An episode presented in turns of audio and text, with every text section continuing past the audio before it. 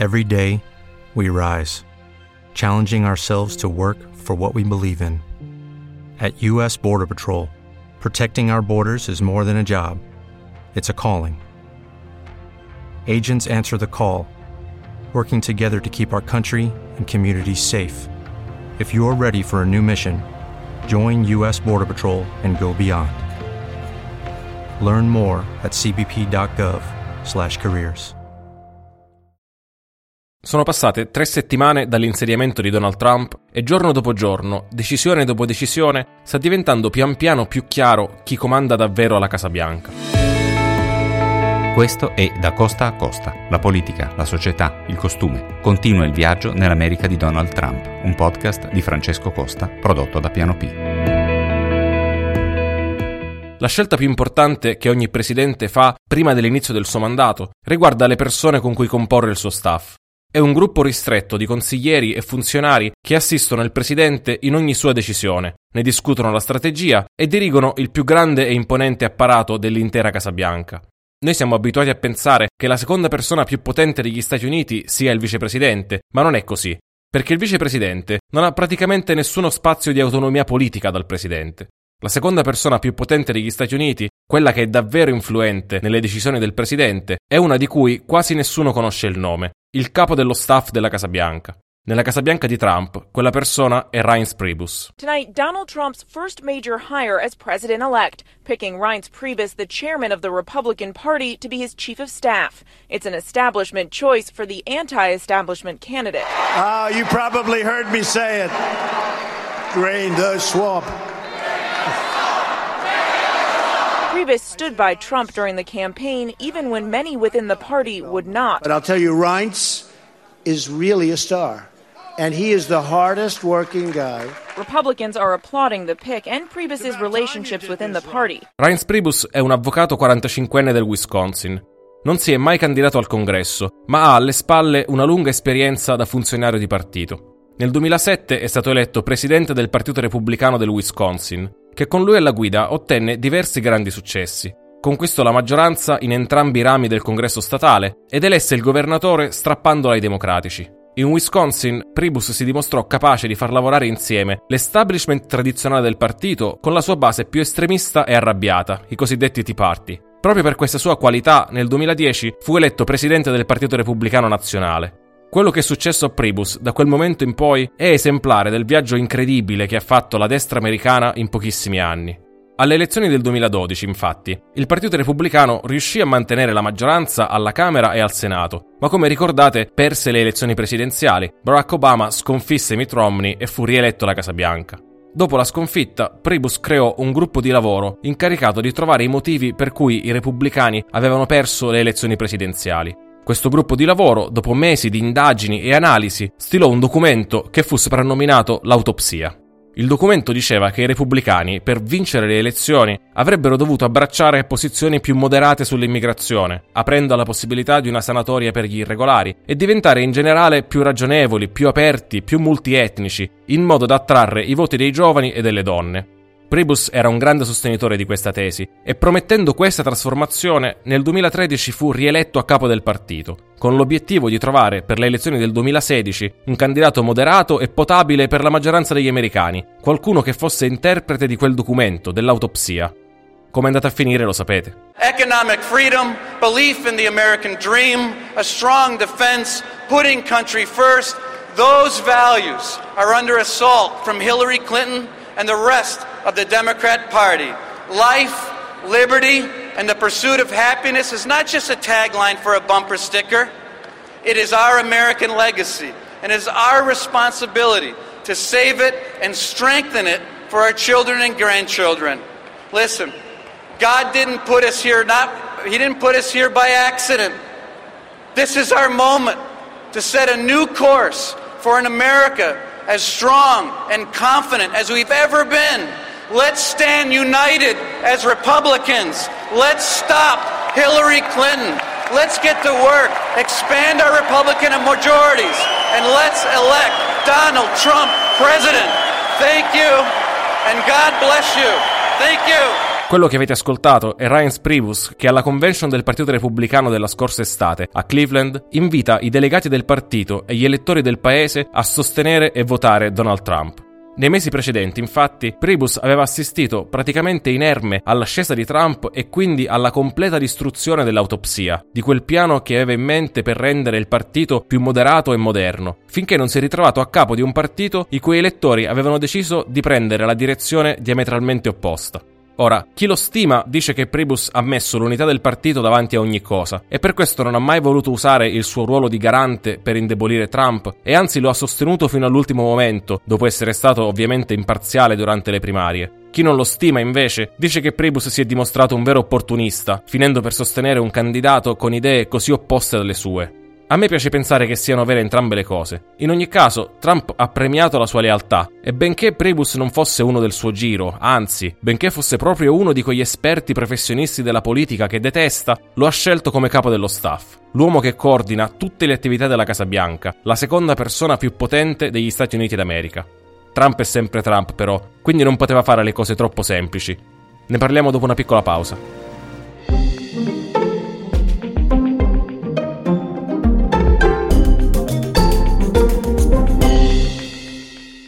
Da Costa a Costa è prodotto da Piano P, la piattaforma italiana di podcast giornalistici. Lo puoi ascoltare su iTunes, sulle principali app per i podcast e su Spreaker, dove tra l'altro, guardando il display del tuo smartphone, troverai capitoli, link e contenuti aggiuntivi. Presto annunceremo l'inizio di nuove trasmissioni, cioè di altre storie raccontate in modo diverso.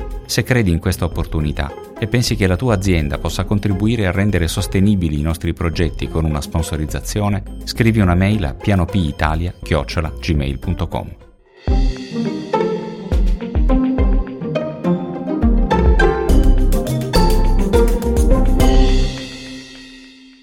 Dicevamo che a Trump non piacciono le cose semplici. Anche durante la sua carriera da imprenditore, infatti, Trump ha sempre dimostrato di voler avere intorno persone con punti di vista molto differenti. Un po' per creare un clima di competizione e incertezza tra i suoi collaboratori, così che nessuno potesse diventare troppo influente, e un po' per poter ascoltare sempre punti di vista e pareri differenti.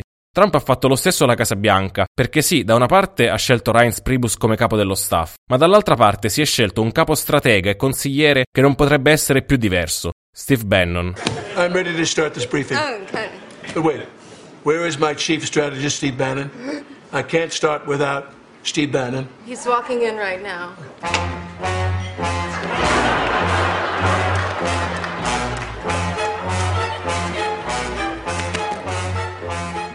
Sorry I'm That's okay, Steve. You look great. And live From New York, it's Saturday. Per dare l'idea di chi è Steve Bannon, si potrebbe cominciare proprio dal fatto che il programma satirico SNL, invece di usare un classico imitatore nei suoi sketch, lo rappresenta come la morte nera, uno scheletro incappucciato che entra nello studio ovale annunciato da una musica che somiglia alla marcia imperiale di Star Wars. Bannon in effetti è un personaggio inquietante. Fino a qualche mese fa era conosciuto soprattutto come l'editore di Breitbart, un sito di news d'estrema destra che pubblica articoli spesso apertamente razzisti e sessisti. In passato Bannon ha detto di definirsi leninista e che il suo obiettivo è creare caos, distruggere le fondamenta della democrazia in America. Trump si fida di lui perché lo ha assunto nella sua campagna elettorale quest'estate, quando era messo malissimo nei sondaggi, e Bannon ha rifinito la sua piattaforma ideologica, spingendolo a puntare su quel messaggio protezionista e nazionalista che abbiamo ascoltato nel discorso di insediamento. Alla Casa Bianca, Bannon ha il compito di fare da contraltare a Pribus. È l'uomo che tiene in collegamento Trump con gli elettori più arrabbiati della sua base, quelli che hanno dato energia alla sua campagna elettorale, e gli impedisce di farsi inghiottire dai meccanismi burocratici di Washington. In queste tre settimane questo dualismo non ha funzionato benissimo. Il discusso ordine esecutivo sull'immigrazione, per esempio, che ha portato alle proteste che abbiamo visto negli aeroporti, si deve più al lavoro di Bannon che a quello di Pribus. Avere consulenti con idee diverse è una risorsa per un presidente, ma Trump deve trovare un modo per far funzionare il rapporto tra Pribus e Bannon in modo proficuo ed evitare che passino le giornate a farsi la guerra tra loro. Secondo la stampa americana, negli ultimi giorni Trump ha deciso che Pribus è il vero capo e deve avere l'ultima parola su tutto, forse scottato anche dall'esecuzione maldestra dell'ordine sull'immigrazione. Ma questa dialettica continuerà a definire per molto tempo gli equilibri della Casa Bianca e volta per volta Trump potrebbe decidere di affidarsi di più all'uno o all'altro. Tra le altre persone da tenere d'occhio nello staff ci sono Ivanka Trump, la figlia di Donald, e suo marito, Jared Kushner, anche lui consigliere alla Casa Bianca. Trump è molto legato a loro e saggiamente in questa fase loro stanno lasciando spazio a Priebus e Bannon. Confidano che Trump si rivolgerà a loro se e quando il rapporto tra Priebus e Bannon dovesse smettere di funzionare. Ultime due persone di questo breve elenco. Una è Stephen Miller, un funzionario politico trentunenne che ha fatto una carriera fulminante e oggi è il principale collaboratore di Bannon. Miller si occupa di policy, cioè di rendere concrete le indicazioni di Trump sull'indirizzo politico da prendere. Per esempio è la persona che materialmente ha scritto diversi degli ordini esecutivi approvati da Trump in queste settimane.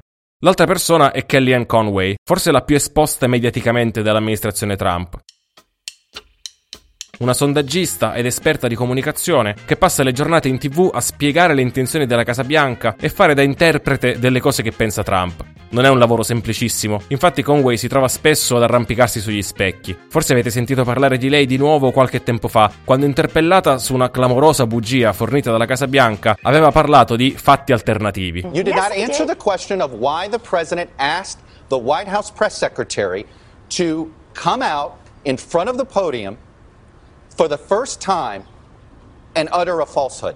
Why did he do that? It undermines the credibility of the entire White House press office no, on day don't one. Be so, don't be so overly dramatic about it, Chuck. What it, it, you're saying it's a falsehood, and they're giving Sean Spicer, our press secretary, gave alternative facts to that. But the point remains. Wait a minute. Alternative facts? Alternative facts. Four of the five facts he uttered.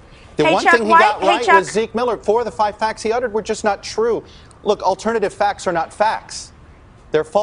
Nel frattempo, stanno per concludersi le audizioni e i voti del Senato per ratificare le nomine del governo Trump. Questa settimana sono state formalmente nominate due delle persone più discusse tra quelle scelte da Trump. La prima è Betsy DeVos, una milionaria americana che Trump ha scelto come segretaria dell'istruzione. La sua nomina è stata molto contestata dai democratici perché DeVos è una grande sostenitrice delle scuole private e non ha praticamente nessuna esperienza o conoscenza particolare delle scuole pubbliche. Al Senato i repubblicani hanno 52 seggi su 100, ma due senatrici repubblicane hanno deciso di votare contro la nomina di DeVos. La situazione di 50 e 50 è stata sbloccata dal voto del vicepresidente Mike Pence, che è anche il presidente del Senato, e non era mai successo prima che il voto del vicepresidente fosse decisivo nella ratifica di una nomina governativa. La seconda nomina importante, che è diventata effettiva questa settimana, è quella del senatore Jeff Sessions ad Attorney General, il procuratore generale, qualcosa di simile al nostro ministro della giustizia. Sessions è un politico dell'Alabama molto conservatore, che soprattutto negli anni 70 e 80 aveva posizioni apertamente razziste, tanto che nel 1986 una sua nomina a giudice federale, decisa da Reagan, fu bocciata dal Senato, cosa che avviene molto raramente. Per questo, in questi giorni, i democratici hanno cercato di ostacolare la sua nomina facendo ostruzionismo. Durante una di queste sedute è successa un'altra cosa che ha pochissimi precedenti. They are mothers, daughters, sisters, fathers, sons and brothers. Mr. President. They are. Mr. President. The Majority Leader. The senators impugn the motives and conduct of our colleague from Alabama as warned by the chair. I call the senator to order under the provisions of Rule 19. Mr. President. The Senator from Massachusetts. Mr. President, I am surprised that the words of Coretta Scott King are not suitable for debate in the United States Senate. I ask leave of the Senate to continue my remarks. Is there objection? Object. I appeal the ruling. Object, objection is heard. The senator will take her seat. Quella che avete sentito era Elizabeth Warren, senatrice del Massachusetts molto popolare nella base del Partito Democratico, che durante una sessione del Senato semideserta stava facendo ostruzionismo e aveva cominciato a leggere una lettera che Coretta Scott King, la moglie di Martin Luther King, aveva scritto proprio nel 1986 per convincere il Senato di allora a non ratificare la nomina di Sessions a giudice federale. A quel punto il capo della maggioranza al Senato, il repubblicano Mitch McConnell, ha interrotto il discorso di Warren in nome di una vecchia norma dei regolamenti parlamentari che non viene applicata praticamente mai, ma che impedisce ai senatori di denigrare personalmente un loro collega. La richiesta di McConnell è stata approvata dall'Aula e quindi in pratica, con un pretesto, a Elizabeth Warren è stato impedito di parlare. Poco dopo McConnell ha preso la parola e ha spiegato così cosa era successo secondo lui. She was warned. She was given an explanation. Nevertheless, she persisted. È stata avvertita. Le sono state date spiegazioni. Nonostante questo, ha insistito. Sarebbe stato difficile per Elizabeth Warren produrre uno slogan a suo favore più efficace e potente di questo. Glielo ha dato Mitch McConnell, che ha trasformato così una seduta serale che altrimenti non si sarebbe filato nessuno, in un evento che ha galvanizzato gli elettori democratici e messo le attenzioni di mezzo mondo sulla nomina di Jeff Sessions, sulle accuse di razzismo e sulla lettera della moglie di Martin Luther King. Poco dopo la fine della seduta del Senato, Warren in diretta su Facebook ha completato la lettura della lettera, seguita da decine di migliaia di persone, e nelle ore successive ha raccontato quello che era successo su tutte le tv d'America. Tenete presente una cosa. Già prima di questo episodio, Elizabeth Warren era la più influente senatrice dei democratici, insieme a Bernie Sanders, e il suo era uno dei nomi papabili in vista delle elezioni presidenziali del 2020. La mossa di McConnell ha elevato istantaneamente Warren a capo politico dell'opposizione anti-Trump, in un partito che dopo le elezioni di novembre si è trovato in un colpo solo orfano degli Obama e dei Clinton, e al quale oggi piacciono soprattutto politici in grado di fare opposizione dura contro Trump. Inoltre, Warren ha un libro in uscita in primavera e nella politica americana scrivere un libro è un mezzo molto usato e molto efficace per raccogliere fondi e girare il paese. Ne dobbiamo dedurre quindi che Mitch McConnell sia uno scemo? Sarebbe strano, visto che è il più esperto senatore del Partito Repubblicano. McConnell sapeva quello che stava facendo quando ha interrotto Warren, anche perché comunque l'ostruzionismo non avrebbe potuto impedire la ratifica della nomina di Sessions. Perché lo ha fatto allora? Ci sono diverse spiegazioni possibili e nessuna esclude l'altra. La prima spiegazione possibile è che McConnell fosse arrabbiato per questioni personali. Sua moglie infatti è stata scelta da Trump come segretario dei trasporti e i democratici hanno votato compatti contro la sua nomina. In altri tempi questo sarebbe stato considerato un gesto di grande scortesia in un organo solenne come il Senato, votare in blocco contro la moglie del capo dello schieramento opposto. Nel 1989 la moglie di Bob Dole, allora capo della maggioranza al Senato, fu scelta come segretario del lavoro. Una scelta del genere, allora, da parte della maggioranza dei democratici sarebbe stata inimmaginabile.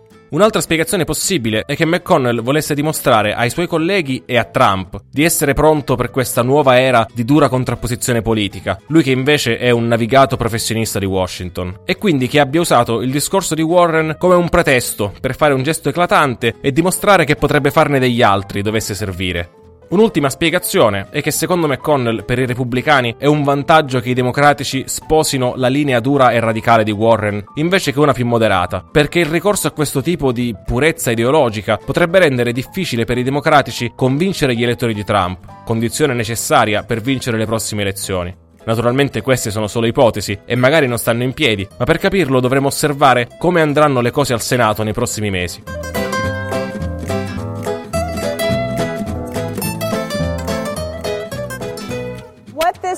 New temporary restraining order does is put an immediate halt on the key provisions of President Trump's executive order, and it applies nationwide. Uh, so, how this will work out, given that this ruling came down on a Friday at around 4 p.m. Pacific time will be interesting to see how it plays out at airports nationwide as everyone tries to figure out what exactly this means. But according to federal judge James Robart, it means that the key provisions of the travel ban pertaining to seven countries and, the, and then also the halt of refugees into the United States is temporarily put on hold and the policy is now null for now while this restraining order is in place until the full case can be argued before the court. But if this ruling is an indication, the full case may have a very good chance in Seattle as well. Questa settimana sono arrivate novità anche sul decreto con cui Trump aveva bloccato gli ingressi di tutte le persone provenienti da sette paesi a maggioranza islamica, il cosiddetto Muslim ban. Un giudice federale di Seattle ha bloccato l'ordine e quindi oggi quelle norme non sono più in vigore. Trump l'ha presa malissimo, ha scritto diversi tweet criticando i giudici, dicendo che vogliono far entrare malintenzionati nel paese, addirittura dando loro la colpa di eventuali attentati terroristici che dovessero avvenire nei prossimi giorni, creando uno scontro col sistema giudiziario americano che non ha precedenti così visibili e violenti. La Casa Bianca ha fatto ricorso e il Tribunale ha respinto il ricorso, ma in ogni caso non è una decisione definitiva. Ci si aspettava già prima della sentenza che chiunque avesse perso questo ricorso, che fosse il Tribunale o l'amministrazione Trump, avrebbe deciso di fare appello e portare quindi la faccenda davanti alla Corte Suprema. In questo momento alla Corte Suprema ci sono otto giudici, quattro conservatori, di cui uno ogni tanto vota con i progressisti, e quattro progressisti. Se il divieto arrivasse oggi davanti alla Corte Suprema, il risultato più probabile sarebbe un 4 a 4, che manterrebbe in piedi la decisione del Tribunale, o una sconfitta di Trump. Per i repubblicani nei prossimi mesi questo sarà un motivo in più per accelerare la ratifica della nomina di Neil Gorsuch alla Corte Suprema, mentre per i democratici sarà un motivo in più per fare ostruzionismo e cercare di rallentarla.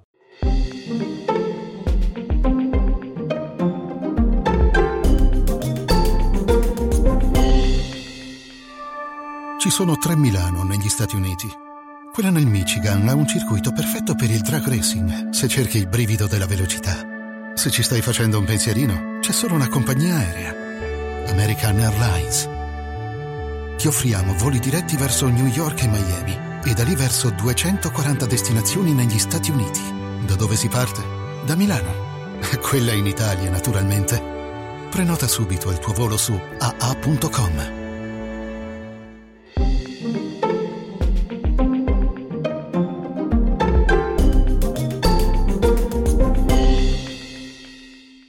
Qualche aggiornamento su Da Costa a Costa adesso.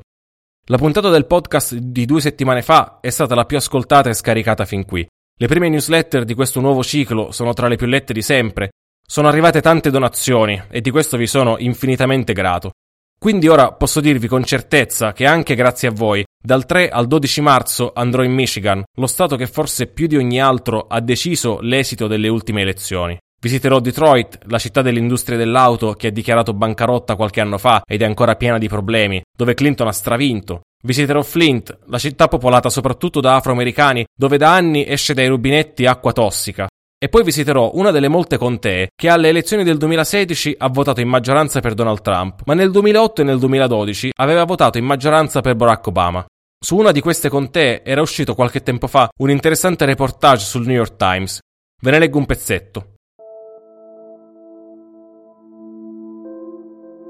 L'ultima volta che Macomb County aveva votato per un candidato repubblicano era il 2004. Trump ha galvanizzato un pezzo di questa contea che alle elezioni del 2012 non si era nemmeno preoccupato di andare a votare. L'affluenza in questa contea è cresciuta del 4%. Amanda Rogers, una barista ed elettrice di Trump, dice che non era d'accordo con le idee di Hillary Clinton sull'immigrazione. Rogers nel 2012 non era andata a votare, ma quest'anno sì ed è andata a votare per Trump il suo fidanzato e suo fratello sono andati a votare per la prima volta nelle loro vite, ha detto, e hanno votato per Trump. Noi stiamo annegando, ha detto Rogers. I nostri reduci di guerra sono senza tetto, un bambino su cinque ha fame e Clinton vuole aprire le paratoie e far entrare chiunque. Rogers ci ha detto che Bill Clinton le piaceva moltissimo e che Barack Obama era bravo, ma poi ha aggiunto c'è gente che è qui da 12 anni e non si è nemmeno preoccupata di imparare la nostra lingua, ma vuole avere tutti i vantaggi che comporta vivere qui. I buoni pasto, le cure sanitarie, le case popolari, gli assegni per i poveri. La gente qui è stanca. Da queste parti, gli immigrati più visibili vengono dallo Yemen e dal Bangladesh. A sud di Mekong County c'è Hamtrak, che in una generazione è passata da essere una città a larghissima maggioranza popolata da cattolici di origini polacche a una città a maggioranza musulmana. Nella contea di Macomb c'è anche la città di Sterling Heights, dove ha sede una fabbrica di Ford, che deve difendersi da una causa del governo federale dopo che ha rifiutato la costruzione di una moschea. Trump è venuto a fare un comizio a Sterling Heights. Ha istigato le persone a fischiare Hillary Clinton. L'ha accusata di volere un'immigrazione senza limiti dai posti più pericolosi del mondo e ha detto che se avesse vinto Clinton avrebbe importato la prossima generazione di terroristi dentro le vostre scuole dentro le vostre comunità. Molti da queste parti si lamentano anche dell'aumento della criminalità. La contea di Macomb non è stata determinante solo nel far vincere Trump, ma anche nel respingere un referendum statale sulla costruzione di una ferrovia pubblica che avrebbe dovuto collegare la città di Detroit con i piccoli comuni che la circondano. Uno studente di New Baltimore, uno di questi piccoli comuni, ha detto di aver votato contro il referendum perché quel treno avrebbe velocizzato il trasporto di droga da Detroit alle nostre città. Frank Pitcher, che invece ha 49 anni, vive a Sterling Heights e ha lavorato per 23 anni nella fabbrica Ford della città. Dice di essere andato al comizio di Trump e di essersi sorpreso di quanti colleghi aveva incontrato. Ho fatto delle foto con gli amici e le ho messe su Facebook perché non avevo intenzione di nascondere per chi avrei votato. Io non mi vergogno di chi sono.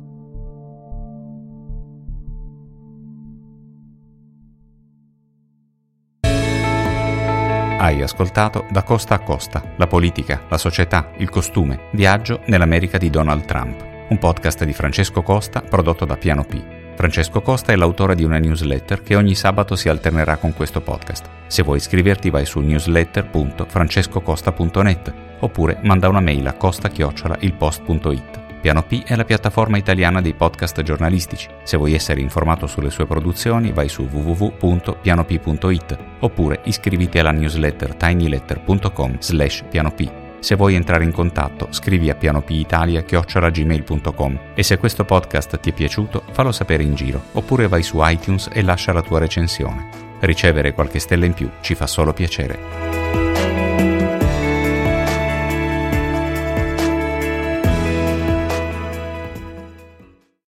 With Lucky Land slots, you can get lucky just about anywhere. This is your captain speaking. Uh, we've got clear runway and the weather's fine, but we're just going to circle up here a while and uh, get lucky. No, no, nothing like that. It's just these cash prizes add up quick. So I suggest you sit back, keep your tray table upright, and start getting lucky. Play for free at LuckyLandSlots.com. Are you feeling lucky? No purchase necessary. Void where prohibited by law. 18 plus terms and conditions apply. See website for details.